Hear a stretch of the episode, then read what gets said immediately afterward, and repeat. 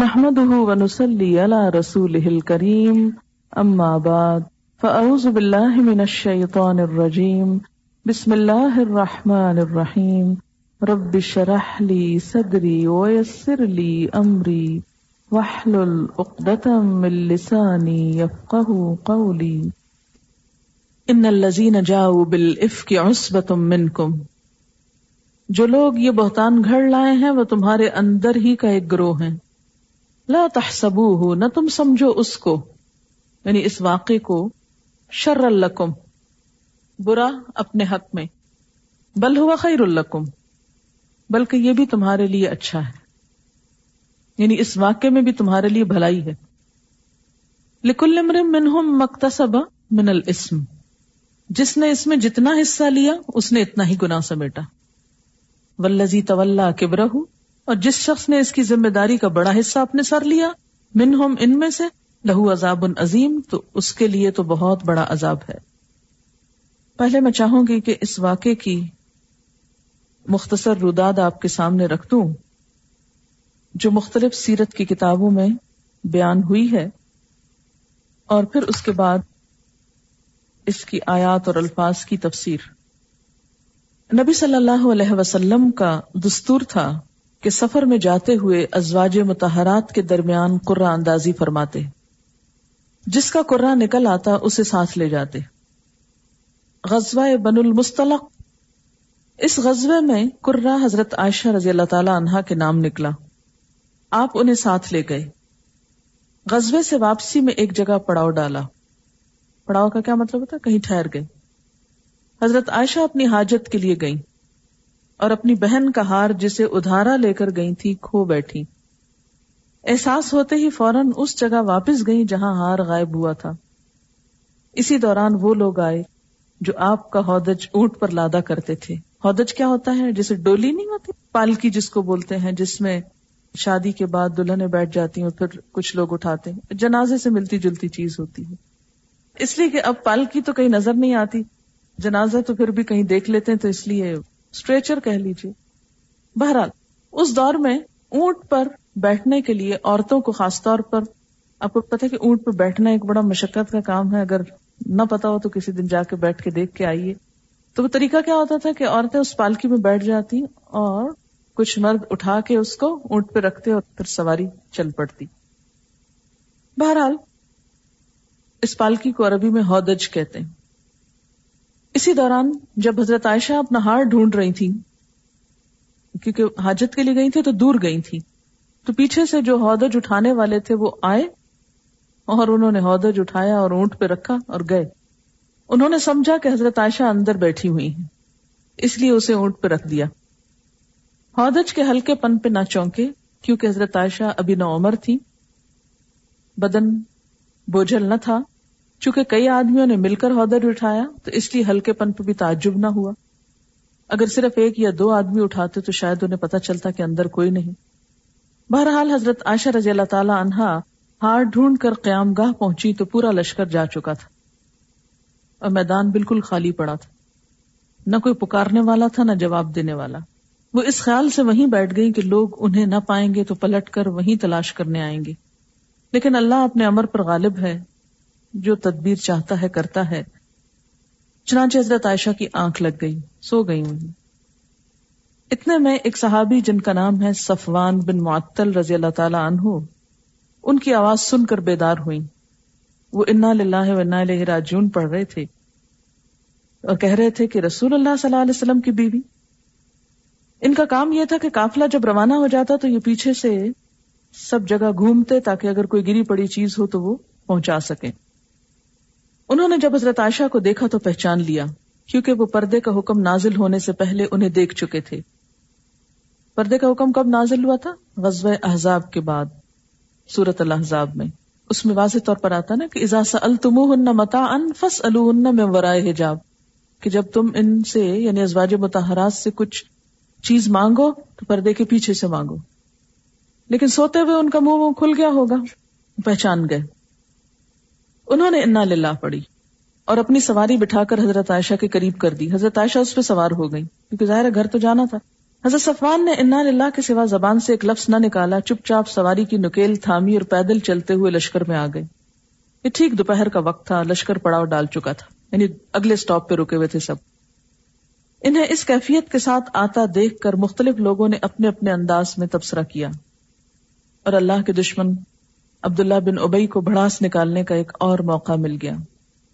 چنانچہ اس کے پہلو میں نفاق اور حسد کی جو چنگاری سلگ رہی تھی، اس نے اس کے کرب پنہا کو ایا اور نمایاں کیا۔ یعنی بدکاری کی تہمت تراش کر واقعات کے تانے بانے بننا، تہمت کے خاکے میں رنگ بھرنا اور اسے پھیلانا، بڑھانا اور ادھیڑنا اور بننا شروع کیا۔ یعنی بہت سی چیزوں کو ملا جلا کے ان پر الزام کیا لگایا۔ کہ نوز باللہ، حضرت عائشہ اس شخص کے ساتھ برا فیل کر کے آئی ہیں۔ اور ان کے ساتھ ان کی دوستی تھی، اسی لیے پیچھے رہ گئی اور اب ان کے ساتھ چلی آ رہی ہیں۔ عبداللہ بن ابئی کے جو دوسرے ساتھی تھے، وہ بھی اس بات کو بنیاد بنا کر اس کا تقرب حاصل کرنے لگے۔ یعنی خوب سکینڈل پھیلا۔ جب مدینہ آئے تو ان تہمت تراشوں نے خوب جم کر پروپیگنڈا کیا۔ ادھر حضور صلی اللہ علیہ وسلم خاموش تھے، کچھ بول نہیں رہے تھے۔ لیکن جب لمبے عرصے تک وہی نہ آئی تو آپ نے حضرت عائشہ سے علیحدگی کے متعلق اپنے خاص صحابہ سے مشورہ کیا۔ بعض نے اشاروں سے، بعض نے سراحت سے مشورہ دیا کہ آپ علیحدگی اختیار کر لیں۔ لیکن حضرت اسامہ نے مشورہ دیا کہ آپ انہیں اپنی زوجیت میں برقرار رکھیں۔ دشمنوں کی بات پہ کان نہ دھرے اس کے بعد آپ نے ممبر پر کھڑے ہو کر عبداللہ بن ابئی کی اظہار آسانیوں سے نجات دلانے کی طرف توجہ دلائی۔ اس پر حضرت سعد بن واز اور اسید بن حزیر نے اس کی قتل کی اجازت چاہی۔ یعنی چونکہ بہت بول رہا تھا آپ کے خلاف تو آپ نے لوگوں کو اکٹھا کیا اور کہا کہ کون ہے جو مجھے اس شخص کی اذیت سے نجات دے۔ تو دو لوگ اٹھے اور انہوں نے کہا کہ آپ ہمیں اجازت دیجیے ہم اس کو جا کے ختم کر دیتے ہیں۔ لیکن حضرت سعد بن عبادہ پر جو عبداللہ بن ابئی کے قبیلہ خزرج کے سردار تھے، قبائلی حمیت غالب آ گئی۔ دونوں حضرات میں ترش کلامی ہوئی، جس کے نتیجے میں دونوں قبیلے بھڑک اٹھے۔ آپ کو معلوم ہے اوسر خزرج قدیم زمانے سے آپس میں لڑتے رہتے تھے۔ تو یہ دونوں لوگ مختلف قبائل سے تھے۔ تو آپس میں ہی الجھ پڑے کیونکہ عبداللہ بن ابئی کا جو قبیلہ تھا وہ سمجھ رہا تھا کہ شاید ہمارے ساتھ اس کے قتل سے زیادتی ہو جائے گی۔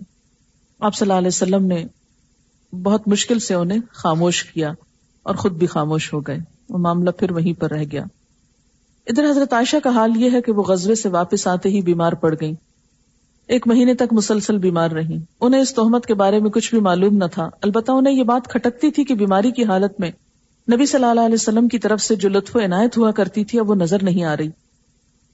بیماری ختم ہوئی تو وہ ایک رات ام مستا کے ہمراہ قضاء حاجت کے لیے میدان میں گئی۔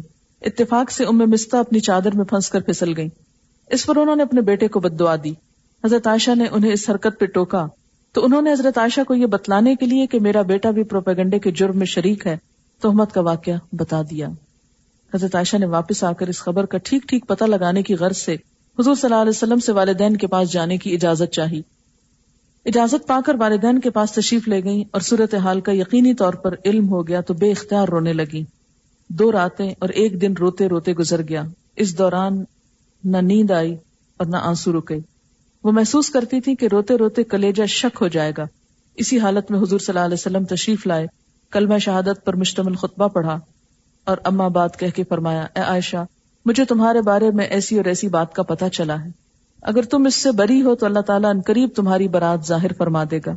اگر خدا نخواستہ تم سے کوئی گناہ سرزد ہو گیا ہے تو اللہ تعالیٰ سے معافی مانگ لو اور توبہ کر لو۔ کیونکہ بندہ جب اپنے گناہ کا اقرار کر کے اللہ کے حضور توبہ کرتا ہے تو اللہ تعالیٰ اس کی توبہ قبول کر لیتا ہے۔ اس وقت حضرت عائشہ کے آنسو ایک دم تھم گئے۔ اب انہیں آنسو کا ایک قطرہ بھی محسوس نہ ہو رہا تھا۔ انہوں نے اپنے والدین سے کہا کہ وہ آپ صلی اللہ علیہ وسلم کو جواب دیں۔ لیکن والدین کی سمجھ میں نہ آیا کہ کیا جواب دیں۔ اس کے بعد حضرت عائشہ نے خود ہی کہا، واللہ میں جانتی ہوں کہ یہ بات سنتے سنتے آپ لوگوں کے دلوں میں اچھی طرح بیٹھ گئی۔ یعنی ہے بالکل جھوٹ، لیکن اتنی کثرت سے سنی گئی ہے کہ یوں لگتا کہ سچ ہو گئی۔ اور آپ لوگوں نے اسے بالکل سچ سمجھ لیا ہے۔ اس لیے اب اگر میں یہ کہوں کہ میں بری ہوں اور اللہ خوب جانتا ہے کہ میں بری ہوں، تو آپ لوگ میری بات سچ نہ سمجھیں گے۔ اور اگر میں کسی بات کا اعتراف کر لوں، حالانکہ اللہ خوب جانتا ہے کہ میں اس سے بری ہوں، تو آپ لوگ صحیح مان لیں گے۔ ایسی صورت میں واللہ میرے لیے اور آپ لوگوں کے لیے وہی مثال ہے جسے حضرت یوسف کے والد نے کہا تھا۔ فصبر جمیل واللہ المستعان علامہ تصفون۔ صبر ہی بہتر ہے اور تم لوگ جو کچھ کہتے ہو اس پر اللہ کی مدد مطلوب ہے۔ اس کے بعد حضرت عائشہ دوسری طرف جا کر لیٹ گئی اور اسی وقت حضور صلی اللہ علیہ وسلم پر وہی کا نزول شروع ہوا۔ پھر جب آپ سے نزول وہی کی شدت اور کیفیت ختم ہوئی تو آپ مسکرا رہے تھے۔ آپ نے پہلی بات جو فرمائی وہ یہ تھی کہ اے عائشہ، اللہ نے تمہیں بری کر دیا۔ اس پر خوشی سے ان کی ماں بولی، عائشہ، حضور کی جانب اٹھو، شکریہ ادا کرو۔ انہوں نے کہا، اپنے دامن کی برات اور رسول اللہ صلی اللہ علیہ وسلم کی محبت پر اعتماد اور وسوخ کے سبب قدر ناز کے انداز میں کہا، واللہ میں تو ان کی طرف نہ اٹھوں گی، صرف اللہ کی حمد کروں گی۔ اس موقع پر واقع عفق سے متعلق جو آیات نازل ہوئی وہ صورت نور کی یہ دس آیات ہیں جو ان الزین جاؤ بالعفق سے شروع ہو رہی ہیں۔ اس کے بعد تہمت کے جرم میں مستح بن اساسا حسان بن ثابت اور ہمنا بن تجہش۔ ان تین لوگوں کو اسی اسی کوڑے لگے۔ دو مرد حضرات تھے اور ایک عورت۔ لیکن عبداللہ بن ابئی اور اس کے ساتھیوں کو کوڑے نہ لگائے گئے۔ حالانکہ ابتدا وہیں سے ہوئی۔ اور انہوں نے اس معاملے میں سب سے اہم رول ادا کیا۔ اس سزا نہ دینے کی وجہ یا تو یہ تھی کہ جن لوگوں پر حدود قائم کر دی جاتی ہیں، وہ ان کے لیے آخرت کے عذاب سے تخفیف اور کفارے کا ذریعہ بن جاتی۔ ہیں اور عبداللہ بن ابئی کو اللہ تعالیٰ نے آخرت میں عذاب عظیم دینے کا اعلان فرما دیا تھا۔ یا پھر وہی مسلحت کار فرما تھی جس کی وجہ سے اسلام دشمنی کے باوجود اسے قتل نہ کیا گیا۔ اسی طرح ایک مہینے کے بعد مدینہ کی فضا شک و شبے اور قلق اور استراب کے بادلوں سے صاف ہو گئی۔ پورے مہینے تک مدینہ میں ایک عجیب پریشانی کا سامان رہا۔ اس سے آپ یہ بھی اندازہ رہے کہ آپ صلی اللہ علیہ وسلم کو غیب کا علم نہ تھا۔ اگر علم ہوتا تو یہ پریشانی نہ ہوتی۔ اب پہلے ہی مرتبہ کہتے، میں سب کچھ جانتا ہوں اور معاملہ ایسے نہیں، ایسے ہے۔ عبداللہ بن ابئی پوری طرح رسوا ہوا کہ دوبارہ سر نہ اٹھا سکا۔ ابن اسحاق کہتے ہیں کہ اس کے بعد جب وہ کوئی گڑبڑ کرتا تو خود اس کی قوم کے لوگ اسے اتاب کرتے۔ اس کی گرفت کرتے اور اسے سخت سست کہتے۔ اس کیفیت کو دیکھ کر رسول اللہ صلی اللہ علیہ وسلم نے حضرت عمر سے کہا، اے عمر، کیا خیال ہے؟ دیکھو، واللہ، اگر تم نے اس شخص کو اس دن قتل کر دیا ہوتا، جس دن تم نے مجھ سے اس کے قتل کرنے کی بات کہی تھی، تو اس کے بہت سے ہمدرد اٹھ کھڑے ہوتے۔ لیکن اگر آج انہی ہمدردوں کو اس کے قتل کا حکم دیا جائے، تو وہ خود اسے قتل کر دیں گے۔ حضرت عمر نے کہا، اللہ کی قسم، میری سمجھ میں خوب آ گیا کہ حضور صلی اللہ علیہ وسلم کا معاملہ میرے معاملے سے بہت زیادہ بابرکت ہے۔ اس سے کیا پتا چلتا ہے کہ بہت وقت دشمن کو چھوڑ دینا چاہیے۔ اور اگر انسان حق پر ہے اور سچائی پر ہے، تو ایک وقت خود ہی آ جاتا ہے کہ اللہ تعالیٰ سب اسباب درست کر دیتا ہے، لیکن اس کے لیے صبر چاہیے ہوتا ہے۔ اس واقعے کو ذہن میں رکھ کے اب آپ آیات کو دیکھیے۔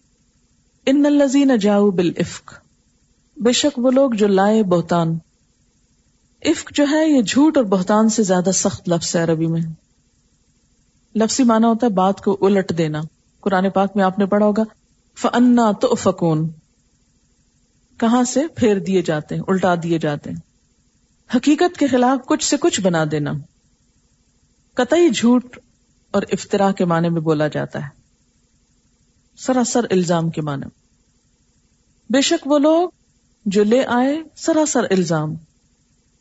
اس بتن ایک گروہ ہے۔ من کم تمہیں میں سے۔ تمہارے اندر کے لوگ ہی ہیں، باہر کے نہیں۔ یہ اندر کے لوگ سے مراد کیا تھے؟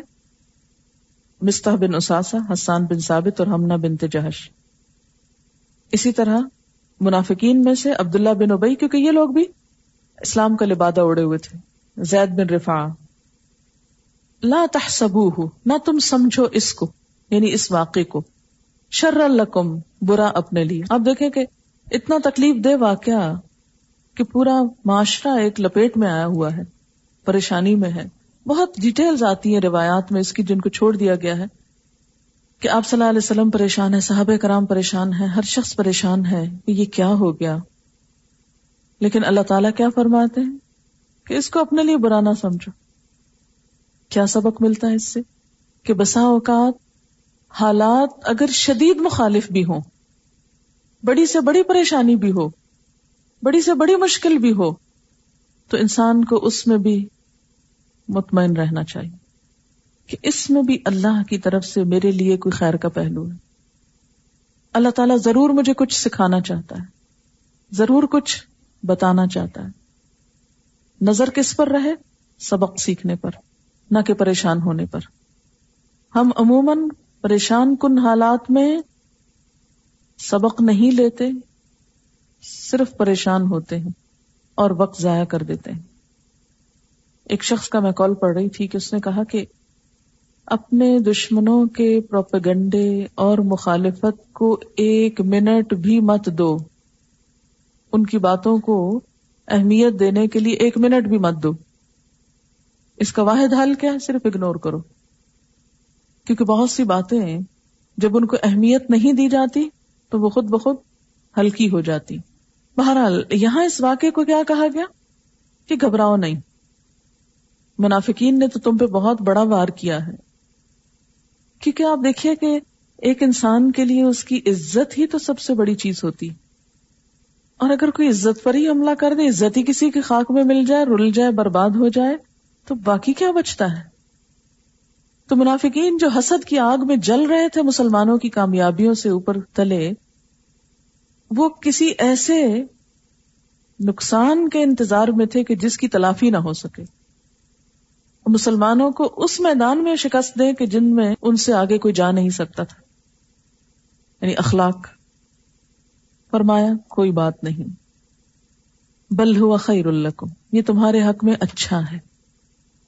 بالکل ایسے ہی لگتا ہے نا جیسے ایک ماں اپنے بچے کو کڑوی دوا پلاتی ہے اور بچہ اسے نگلنے کے بجائے اگلتا ہے۔ تو ماں کہتی ہے، نہیں، اسے مت اگلو، یہ پی جاؤ، یہ تمہارے حق میں اچھا ہے۔ یہ کڑوا شربت تمہاری صحت کے لیے ضروری ہے۔ اسے پی لو، اسے لے لو۔ تو ہو سکتا ہے بچے کی نظر میں ماں بہت ظالم ہو، لیکن مشکل یہ ہے کہ اس ظلم کے بغیر اگر اس کو ظلم کہا جائے تو صحت نہیں ہو سکتی۔ تو ایک بڑے فائدے کے لیے ایک چھوٹی قربانی، وقتی قربانی اچھی ہے۔ فرمائے لکل امر ہوں ہر ایک کے لیے ان میں سے۔ ان میں سے کن میں سے؟ مکتسبہ، جو اس نے کمائی کی من الاسم گناہ میں سے۔ یعنی اس الزام تراشی میں جن جن نے حصہ لیا، ان کو کیا ملے گا اس میں سے؟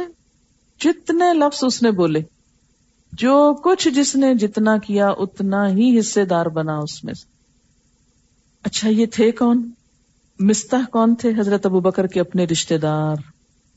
جن کے پورے گھرانے کی آپ کفالت کرتے تھے۔ اس احسان کا بدلہ کیا تھا؟ الزام تراشی۔ وہ ان کے دل پہ تیر چلاتا رہا۔ لیکن حضرت ابو بکر نے کوئی تعلق منقطع نہیں کیا اور نہ ہی مدد بند کی۔ پھر اسی طرح حسان بن ثابت مشہور شاعر اسلام ہیں اور تیسری ہے ہمنا بنت جہش، جو حضرت زینب بنت جہش کی بہن ہے حضرت عائشہ کی سوکن کی بہن۔ سوکن خاموش ہے ایمان اور تقوی کا معیار دیکھیں۔ انہوں نے کچھ نہیں کہا، ورنہ ایسے مواقع تو بہت اہم ہوتے ہیں کسی کو نظروں سے اتارنے کے لیے۔ لیکن جن کے دل میں خدا کا خوف ہو، وہ ایک لفظ بھی غلط نہیں بولتے کسی کے خلاف۔ کہ ان کو پتا ہے کہ خدا کو جان دینی اور جو بولا جا رہا ہے، لکھا جا رہا ہے، اور حساب ہوگا۔ اللہ کے ہاں ایک ایک لفظ تولا جائے گا۔ بے سوچے سمجھے کچھ نہ نکالا جائے۔ لیکن وہ اپنی بہن کی طرف داری کرتے ہوئے آپ کے خلاف بول رہی تھی۔ فرمایا، جس نے جو کیا، اپنے لیے کیا اور وہ اس کو حصہ مل جائے گا۔ لکل مکتسب من الاسم۔ ہر ایک کی کمائی اپنی اپنی کوشش کے مطابق۔ ولزی اور وہ شخص کون؟ عبداللہ بن ابئی طول جس نے حصہ لیا، متولی ہوا، ذمہ داری لی۔ کب رہو اس کی بڑی بات کا۔ من ہم ان میں سے لہو عذاب و نظیم۔ اس کے لیے بہت بڑا عذاب ہے۔ کہاں کا عذاب بڑا ہے؟ آخرت کا۔ لولا، کیوں نہیں؟ اب اللہ تعالیٰ سب مسلمانوں سے کہتے لولا، کیوں نہ ہوا ایسے؟ اس سمے تم ہو جب تم نے سنا تھا اس کو۔ یعنی یہ واقعہ جب تم نے سنا تھا۔ یہ بات جب تمہارے کانوں سے ٹکرائی تھی۔ ظن المؤمنون والمؤمنات، کیوں نہ گمان کیا مومن مردوں اور عورتوں نے، بے انفسہم اپنے نفسوں کے ساتھ خیرن بلائی کا۔ اپنے بارے میں اچھا کیوں نہ سوچا؟ اپنی بات تو نہیں تھی، لیکن حضرت عائشہ کی بات کو یا اس واقعے کو کیا قرار دیا گیا؟ ان کی اپنی بات۔ تم سوچو، اگر تم اس جگہ پر ہوتے تو یہی کچھ کرتے۔ یعنی اپنے لوگوں، اپنی ملت، اپنے معاشرے کے لوگوں سے نیک گمان کیوں نہ کیا کہ جو صورت حضرت عائشہ اور صفوان بن معطل کے ساتھ پیش آئی؟ اگر ان دونوں میں سے تم میں سے کوئی ایک ہوتا تو تم اپنے بارے میں کیا سوچتے، کیا سمجھتے کہ ایسا ایک تنہائی کا موقع پاتے ہی سوائے برا کام کرنے کے اور کچھ نہ کرتے؟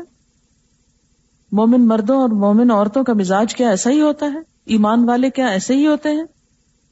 اسی لیے ہم دیکھتے ہیں کہ حضرت زینب سے جب پوچھا گیا حضرت عائشہ کے بارے میں، حالانکہ حضرت عائشہ کہتی ہیں کہ سب سے زیادہ میرا مقابلہ حضرت زینب سے ہی رہتا تھا کیونکہ عمر کے اعتبار سے اور باقی بہت سی چیزوں میں وہ ان کے قریب تر تھی۔ لیکن روایات میں آتا ہے کہ جب ان سے پوچھا گیا تو انہوں نے کہا، یا رسول اللہ، خدا کی قسم، میں اس کے اندر بھلائی کی سوا اور کچھ نہیں جانتی۔ اس کو اخلاق کہتے ہیں کہ صرف خدا کا خوف۔ حضرت عائشہ خود بھی جب حضرت حسان نے ان کو جو کچھ بھی کہا، لیکن ہمیشہ بعد میں عزت اور توازو سے پیش آئیں۔ اور اس سے بھی پتا چلتا ہے کہ اگر کسی سے غلطی ہو بھی جائے، تو پھر اس کو معاف بھی کر دینا چاہیے۔ پھر اسی طرح باقی لوگوں کے پاس بھی جب ایسی بات آئی، ایسا واقعہ سامنے آیا، تو انہوں نے بھی آپس میں، جیسے گھر میں ایک بات سن کے انسان آتا ہے اور ڈسکس کرتا ہے، تو بات صحابہ کے بارے میں یہ بھی ملتا ہے کہ ان سے کہا گیا کہ اگر تم اس جگہ پر ہوتے تو کیا کرتے؟ تو تم عائشہ کے بارے میں کیا سوچتے ہو؟ یعنی ایک صحابی نے اپنی بیوی سے کہا کہ اگر عائشہ کی بجائے تم وہاں ہوتی ایسی سچویشن میں، تو تم کیا کرتی؟ تو عائشہ تو تم میں درجے میں کہیں بڑی ہوں۔ تو ان کے بارے میں کیسے سوچ لیا گیا کہ وہ ایسا کچھ کر سکتی؟ یعنی مراد اس سے کیا ہے؟ کہ جب ان پر الزام تراشی کی گئی تو تم نے اپنے پر قیاس کرتے ہوئے اس کی تردید کیوں نہ کی اور اسے بہتانے سریح کیوں نہ قرار دیا؟ وکالو حاضا افکم مبین اور کیوں نہ کہا کہ یہ ایک بہت بڑا الزام ہے۔ لولا جاؤ، کیوں نہ لائے علیہ اس پر بے اربات شہدا چار گواہ۔ چار تو کیا انہوں نے ایک گواہ بھی پیش نہ کیا اس پر؟ ازلم یا اتوب شہدا پھر جب وہ گواہ لا نہیں سکے پولا کا اند اللہ ہی کا تو اللہ کے نزدیک یہ خود ہی جھوٹے ہیں۔ کون؟ الزام لگانے والے۔ ولولا فضل اللہ۔ اور اگر نہ ہوتا اللہ کا فضل، علیکم تم پر۔ وہ رحمت ہو اور اس کی رحمت۔ پھر دنیا والا دنیا اور آخرت میں۔ لمسکم، البتہ چھو جاتا تم کو۔ فی ماں افس تم اس معاملے میں جس میں تم پڑ گئے تھے۔ فی ہی اس میں عذاب عظیم بڑا عذاب۔ یعنی یہ اللہ کا فضل ہوا کہ اس نے تمہیں اس بڑے کرائسس سے احتیاط سے نکال لیا۔ ورنہ اگر وہ فضل نہ ہوتا، تو جس معاملے میں تم پڑ گئے تھے، اس کے نتیجے میں بہت بڑا عذاب تم پر آتا۔ اس تلقہ نہ ہو جب تم لے رہے تھے اس کو بے السنت اپنی زبانوں سے۔ یعنی سنی سنائی پہ آگے بات کر رہے تھے۔ وہ تقول بے افواہ کم تلقہ کا مطلب کیا؟ جلدی سے لے اڑنا تھوڑی سی بات سنی، فوراً آگے بیان کر دی۔ وہ تقول بے افواہ کم اور تم کہہ رہے تھے اپنی زبانوں سے مالئی سلکم بھی علم، جس کا تم کو علم نہ تھا۔ اس سے کیا پتا چلتا ہے؟ کہ اسکینڈلس کے معاملے میں خاص طور پر کسی سنی سنائی بات پہ نہ یقین کرنا چاہیے اور نہ آگے بیان کرنا چاہیے۔ کل جو کمنٹس آئے ہیں میرے پاس، اس میں کسی نے لکھا ہوا ہے کہ آج کل ہمارے معاشرے میں عموماً اگر دیکھا جائے تو لوگوں کی دل پسند گفتگو کیا ہے؟ پسندیدہ ترین موضوع گفتگو کا کیا ہوتا ہے؟ لوگوں کو ڈسکس کرنا اور اس میں بھی ان کے اسکینڈلس کو ڈسکس کرنا کہ کون کس کے ساتھ دوستی رکھتا ہے اور کون کس کے ساتھ کس درجے تک انوالوڈ ہے۔ حالانکہ اللہ کے ہاں ایسا کرنے والے سخت ناپسندیدہ ہے حدیث میں آتا نا، کفا بل مر اسمن بکل ما سمیا کافی ہے انسان کے گناگار ہونے کے لیے کہ وہ ہر سنی سنائی بات کو آگے بیان کرنے لگے۔ بغیر تحقیق کے بولے مالئی سلکم بھی علم۔ اس پیمانے پر ہم سب ذرا سوچیں اپنے اخلاق کو۔ جب کبھی ہم کسی کے بارے میں کوئی بات سنتے ہیں، کسی کی ذات کے بارے میں، جو ناپسندیدہ بات ہے تو ہمارا دین، ایمان، اخلاق کہاں ہوتا ہے؟ ہم اس پر غور کیوں نہیں کرتے؟ ہمارے پاس کیا جواز ہوتا ہے کہ ہم اسے آگے بیان کریں؟ یہ بہت قابل غور بات ہے، اس لیے کہ معاشرے میں جتنے فساد، لڑائیاں، جھگڑے، باتیں ہیں ان کی بنیاد یہی ہے کہ عموماً لوگ اس غلطی کا شکار ہوتے ہیں۔ ادھر سے سنا، ادھر بیان کر دیا۔ ادھر سے سنا، ادھر بیان کر دی گفتگویں عام طور پر ہوتی کیا ہیں؟ صرف لوگوں کو ڈسکس کرنا۔ تو جو چیز دیکھی نہیں خود اور جس چیز کا یقین نہیں، اسے آگے کیسے بیان کر دی؟ متفق علیہ حدیث ہے، انسان بعض مرتبہ اللہ کی ناراضگی کا کوئی ایک کلمہ کہتا ہے، جس کی کوئی وقت اس کے نزدیک نہیں ہوتی۔ وہ سمجھتا بہت چھوٹی بات کی میں نے، لیکن اس کی وجہ سے وہ جہنم کے اتنے نیچے طبقے میں پہنچ جاتا ہے جتنی گہرائی زمین آسمان کی ہے۔ بلکہ اس سے بھی زیادہ نیچا چلا جاتا ہے۔ اب دیکھیں کہ بعض اوقات کسی بات کی کچھ حقیقت نہیں ہوتی، کچھ حقیقت نہیں۔ ایک شخص کو شک پڑا اور اس نے اس کو آگے بیان کیا، یقین کے انداز میں۔ دوسروں نے اس کو بالکل سچی یقینی بات کے طور پر لیا اور آگے بیان کر دیا اور پھر وہ ایک بات ایسی بن گئی کہ جھوٹ سچ ہو گیا۔ اور کتنے ہی لوگ اس میں ملوث ہوتے چلے گئے۔ ہو سکتا ہے ایک شخص کا اپنا کوئی پرسنل گرج ہو۔ کوئی حسد ہو، کوئی اور وجہ ہو، اور وہ اس کا انتقام لینا چاہتا ہو۔ فرمایا تحسب نہ اور تم اس کو بڑا آسان لے رہے تھے، بہت لائٹلی لے رہے تھے۔ ایسی باتوں کو بہت لائٹلی لیا جاتا ہے نا، اور اگر کوئی منع کرے تو کہ لو، کیا ہوا؟ ہم تو جسٹ فار انجوائےمنٹ ایسی بات کر رہے تھے۔ بہت معمولی آسان چیز سمجھ رہے تھے۔ وہ اند اللہ عظیم۔ حالانکہ وہ اللہ کے نزدیک بہت بڑی بات تھی۔ اس لیے وہ شعر آپ نے سنا ہوگا نا، ظفر آدمی اس کو نہ جانیے گا، وہ کیسا ہی چاہے فہم و زکا۔ جسے ایش میں یاد خدا نہ رہی، جسے تیش میں خوف خدا نہ رہا۔ کہ جو خوشی کے وقت بھی خدا کو بھول جائے اور غصے میں بھی خدا کو بھول جائے، اور نہ روا باتیں زبان سے نکالتا چلا جائے۔ ولولا اس سمے تم ہو کیوں نہ ایسے ہوا کہ جب تم نے سنا اس کو کل تم کہا تم نے، ما یقون لنا ان تکلم بحاظا ہم کو تو ایسی باتیں کرنی ہی نہیں چاہیے۔ کتنا سمپل الفاظ میں بیان کر دیا۔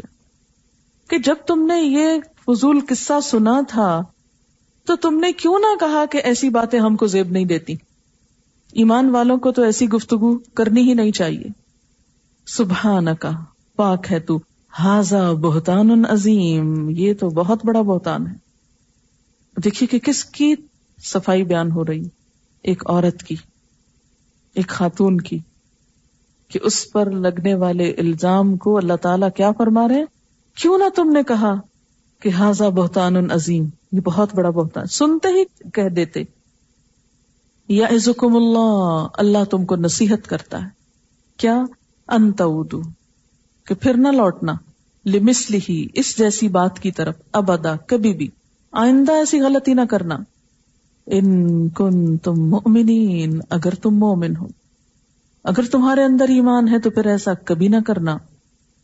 وَيُبَيِّنُ اللَّهُ لَكُمُ الْآيَاتِ، اور بیان کرتا ہے اللہ تمہارے لیے آیات۔ واللہ علیم حکیم اور اللہ علم والا ہے، حکمت والا ہے۔ ان الذین یحبون بے شک وہ لوگ جو پسند کرتے ہیں۔ انتشی الفاحشہ کہ پھیلے بے حیائی۔ ایسے اسکینڈلس خوب پھیلیں جو ان کی نشر و اشاعت چاہتے ہیں، جھوٹی باتیں پھیلاتے ہیں۔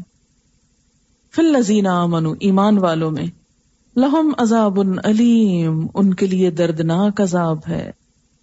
ایسی باتیں pھیلانے والوں کا انجام کیا ہے؟ ایسی باتیں ڈسکس کرنے والوں کا نتیجہ کیا ہے؟ عذاب علیم۔ کہاں؟ فت دنیا والآخرہ۔ دنیا میں بھی اور آخرت میں بھی۔ جو کسی کو ان لفظوں میں یاد کرے ڈسکس کرے، اس کی دنیا میں بھی سزا ہے۔ ایسے لوگ دنیا میں بھی رسوائی سے نہیں بچ سکتے۔ دنیا میں بھی ان کی پکڑ ہوگی۔ ولاخرہ اور آخرت میں۔ کیونکہ وہ دوسروں کی عزت نوچنے والے ہیں۔ واللہ یعلم وانتم لا تعلمون۔ اور اللہ جانتا ہے اور تم نہیں جانتے۔ حقیقت تو صرف اللہ کو پتا ہے۔ تم کو نہیں معلوم۔ اور تمہیں نہیں پتا کہ ایک ایک ایسی بات اور حرکت اس کے اثرات معاشرے میں کہاں کہاں تک پہنچتے ہیں؟ کتنے لوگ اس سے متاثر ہوتے ہیں؟ کتنے گھرانے بازوقات اس سے ٹوٹتے ہیں؟ یہ چھوٹی چھوٹی باتیں بہت بڑا ایندھن بن جاتی ہیں۔ ولا فضل اللہ علیکم و رحمت اور اگر اللہ کا فضل اور اس کی رحمت نہ ہوتی تم پر، تو کیا ہوتا؟ تم بہت بڑے فتنے میں پڑ جاتے۔ وہ ان اللہ رعف الرحیم اور بے شک اللہ تعالی شفقت کرنے والا مہربان ہے کہ اس نے تم کو اس مصیبت سے نکال لیا۔ بعض اوقات ہوتا ہے نا کہ کسی کو کوئی واقعہ آپ کو پتا چلے تو لوگ لغ چیز میں پڑ جاتے یہ نہیں دیکھتے کہ اب کرنا کہ اب یہ دیکھتے اچھا کیسے ہوا؟ اسکینڈلز میں مزے لینے لگتے اور اس چیز سے روکا گیا ہے۔ کیوں کہا گیا واقع عفق میں کہ لکل امن مکتسب من الاسم؟ ہر شخص نے اس واقعے سے گناہ کا ایک حصہ پا لیا۔ جس نے جتنی زبان کھولی، جو شک کیا، جو گمان کیا، جو بولے، جو لوگوں تک بات پہنچائی، ایک بولے جتنوں تک پہنچی، وہ سب اس کے حصے کھاتے میں پڑ گئے۔ کبھی کسی کی کوئی ایسی بات پتا چلے تو بس اس کو مرو کراما۔ ہماری غرض نہیں اس سے۔ ہم اگر اس کی مدد کچھ کر سکے تو کر دیں۔ نہیں، بھول جائیں اس بات کو۔ کیوں اللہ تعالیٰ نے فرمایا ان الزین یحبون ان تشیع الفاحشۃ فی الذین آمنوا. یہ تشیع الفاحش میں آتا ہے۔ تشیع الفاحشہ فاحشہ کی اشاعت، فحاشی کی اشاعت، فحاشی کو پھیلانا، اس میں کیا کیا چیزیں آتی ہیں بتائیں گے آپ؟ کیونکہ ان لوگوں کے لیے دردناک عذاب ہے جو فحاشی پھیلائیں۔ اس حکم کو پتا ہونا چاہیے ہم سب کو۔ ایسا نہ ہو کہ ہم لا علمی میں بے دھیانی میں ہم وہ کام کر رہے ہوں جو اللہ تعالیٰ کو سخت ناپسند ہے اور قیامت کے دن پکڑ ہو جائے۔ کیونکہ بڑا اہم حصہ ہے ہمارے معاشرے کا اور عام طور پر لوگ اور بڑے دیندار لوگوں کو میں نے دیکھا ہے بعض اوقات۔ ان الزین یحبون ان تشی الفاحشت فی الزین آمن لہم عذاب علیم فی الدنیا والآخرہ واللہ یعلم وانتم لا تعلمون۔ ولولا فضل اللہ علیکم ورحمتہ وان اللہ رؤوف الرحیم ترجمہ ہے، بے شک جو لوگ یہ چاہتے ہیں کہ مسلمانوں میں بے حیائی کا چرچا ہو، اشاعت ہو، پھیلے۔ ان کے لیے دنیا اور آخرت میں دردناک سزا ہے۔ اور اللہ جانتا ہے اور تم نہیں جانتے۔ اور اگر تم پر اللہ کا فضل اور اس کی رحمت نہ ہوتی اور یہ کہ اللہ نرمی کرنے والا اور رحمت کرنے والا ہے، تو تم بہت بھیانک نتائج کو پہنچتے۔ تو فاحشہ سے مراد سب سے پہلے واقع اف کے ریفرنس سے بتائیے۔ کیونکہ کسی بھی لفظ کو ڈٹرمن کرنے کے لیے جس کانٹیکسٹ میں آیا ہے، وہاں دیکھیے۔ کیا مراد ہے یہاں واقع افق میں کس چیز کو فاحشہ کہا گیا؟ حضرت عائشہ رضی اللہ تعالی عنہا پر جو الزام لگایا تھا۔ اس سے مراد افق ہے۔ یعنی کئی معنی ہوتے فائشہ کے، لیکن میں ترتیب سے چلوں گی۔ پہلے اوریجنل معنی میں، پھر آگے آگے۔ تو نمبر ایک، اس سے مراد کیا ہے؟ افق جس کو پیچھے کہا گیا نا، کہ ان الزین جاؤ بال کی وہی یہ افق جو ہے، فاحشہ ہے۔ اور عفق سے مراد کیا ہے؟ کسی کے خلاف بے بنیاد الزام وضع کرنا۔ کسی کے خلاف بے بنیاد الزام تراشنا۔ کیسے؟ جیسے حضرت عائشہ رضی اللہ تعالی عنہ کے خلاف تراشا گیا تھا کہ وہ صفوان بن معطل کے ساتھ انوالو ہوئی تھی۔ کس نے دیکھا تھا؟ کیا چار گواہ تھے؟ نہیں، کچھ بھی نہیں تھا۔ صرف ایک گمان کی بنیاد پہ ایک اسکینڈل گھڑ لیا گیا اور اس کو لوگوں کے اندر پھیلایا گیا۔ تو پہلی چیز کیا ہے؟ جھوٹے باتیں، اپنے گمان سے گھڑی ہوئی باتیں، جس کو عام طور پر اسکینڈل بھی آپ کہہ سکتے ہیں۔ کسی کا بھی اسکینڈل گھڑ لینا، کسی شک شبے کی بنیاد پر، اور گھڑ کر اسے لوگوں میں پھیلانا۔ تشیح پھر کیا ہوتا ہے؟ پھیلانا بھی اس کو۔ یعنی پہلے تو مثلاً اگر کسی کے دل میں کوئی برا خیال آ گیا ہے نا، تو یہ تشیح نہیں ہے۔ یا اس کے دل نے کہانی گھڑ لی، یہ تشیح نہیں ہے، یہ ابھی تک عفق ہے، یہ جھوٹ گھڑا اس نے۔ اب گھڑ کے، اب آ گئی جیسے انہوں نے کہا کہ گوسپ شروع ہو گئی۔ بیٹھ کے خسر پسر ہو رہی ہے۔ آنکھوں سے اشارے ہو رہے ہیں اگر کوئی ایسا شخص کہیں سے گزرے۔ غیبت ہو رہی ہے۔ اس بات کو آگے پہنچانا یعنی بہتان لگا کر دوسروں میں عام کرنا۔ اور بعض اوقات اس شخص کو کچھ نہ بتانا جس کی بات ہو۔ اب دیکھیے کہ ہمارے معاشرے میں یہ چیز کتنی عام ہے۔ لوگوں کی پسندیدہ ترین ٹاک کیا ہوتی ہے؟ لوگوں کی باتوں میں پسندیدہ موضوعات کیا ہیں؟ آپ کی فلموں اور ڈراموں کے موضوعات کیا ہیں؟ سہیلیاں بیٹھ کر کیا باتیں کرتی ہیں؟ سوشل نجی گفتگو میں کیا موضوعات آتے ہیں؟ ہم سب سوچیں۔ اور خود بھی ذرا اپنے آپ کو رکھ کے دیکھیں کہ کہیں زندگی میں ہم نے تو ایسا کوئی کام نہیں کیا۔ کہ کسی بھی مومن عورت یا لڑکی پر بے بنیاد، بغیر کچھ دیکھے، بغیر کسی پروف کے، بغیر کسی دلیل کے، صرف سنی سنائی پر اس کو آگے پہنچا دیا۔ ہم کو پڑی خبر کوئی کانوں میں تھوڑی بہت، اس میں چار جھوٹ اور ملائے۔ اور گھڑ کے واقعہ، ایک پوری سٹوری بنا کے اس کو آگے پھیلا دیا کسی اور کو بتا دیا۔ بہت ایکسائٹیڈ ہوئے، تمہیں پتا ہے فلانی بات کا۔ اور اس نے سن کے اس کے پیٹ میں درد اٹھی، اس نے آگے بتا دیا۔ اب ایک سلسلہ روایت چل پڑا۔ اور کیا ہو گیا یہ سب مل کر؟ تشی الفاحشہ۔ ایک بے حیائی کی بات تھی، وہ پھیلتی چلی گئی، اس کی اشاعت ہوتی چلی گئی۔ ایسے لوگوں کے لیے دنیا اور آخرت میں دردناک عذاب ہے۔ معمولی بات نہیں ہے۔ دنیا اور آخرت میں دردناک عذاب ہے۔ اب دیکھیے کہ تین صحابہ جن میں خاتون بھی تھی، ان کو اسی اسی کوڑے پڑے۔ ترس نہیں کھایا گیا۔ ہمارے معاشرے میں اس کا تصور ہی نہیں۔ ہم تو اتنا بھی نہیں کرتے کہ دوسرے کا منہ بند کرے، بس چپ کرو، ختم کرو، یہی کرو۔ کوئی ضرورت نہیں اس کو آگے کرنے کی۔ ہم تو روکتے بھی نہیں کسی کو، بلکہ اس کو شے دیتے ہیں، اور بتاؤ اچھا اور کیا؟ اور اگر وہ سٹوری ادھوری ہو یا اس کا سر پیر نہ ہو تو چاہتے ہیں کہ کسی طرح تو کچھ شامل کرے کہ ہماری سیٹسفیکشن ہو۔ یعنی ہمیں بوریت ہونے لگتی ہے جب ایسی کوئی کہانی نہیں ملتی۔ کہیں بھی۔ چلیے، ایک تو ہوتا نا، آخری حد زنا کی کوئی بات۔ اگر کوئی کسی کے اوپر وہ الزام نہیں لگا رہا تو آپ کے خیال میں کسی بھی لڑکی لڑکے کا غیر شرعی تعلق اس کو بھی ڈسکس کرنا چاہیے۔ اس کو بھی نہیں کرنا چاہیے۔ یہ بھی تشیع الفاحشہ میں آتا ہے۔ ان باتوں کو بھی نہیں بولنا چاہیے۔ چاہے آپ کو پتا ہو، چاہے آپ نے اپنی آنکھ سے کچھ دیکھا ہو، نہیں بولنا چاہیے۔ کیوں؟ اس لیے کہ یہ باتیں جب بہت عام ہوتی ہیں، تو برائی کرنے والوں کی جھجک ختم ہو جاتی ہے اور یہ برائی برائی نظر نہیں آتی۔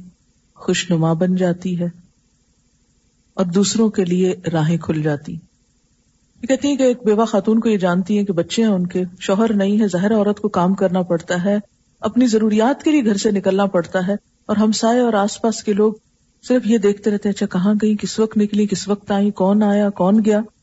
کس قدر اذیت کی بات ہے کہ ایک عورت خود اپنی ذمہ داریوں میں گھری ہوئی ہے اور اگر اپنے کام سے بھی نکلتی ہے تو بجائے اس کے کہ آپ اس کو سپورٹ کریں، اس کو ہر وقت شک کی نظر سے دیکھا جاتا ہے۔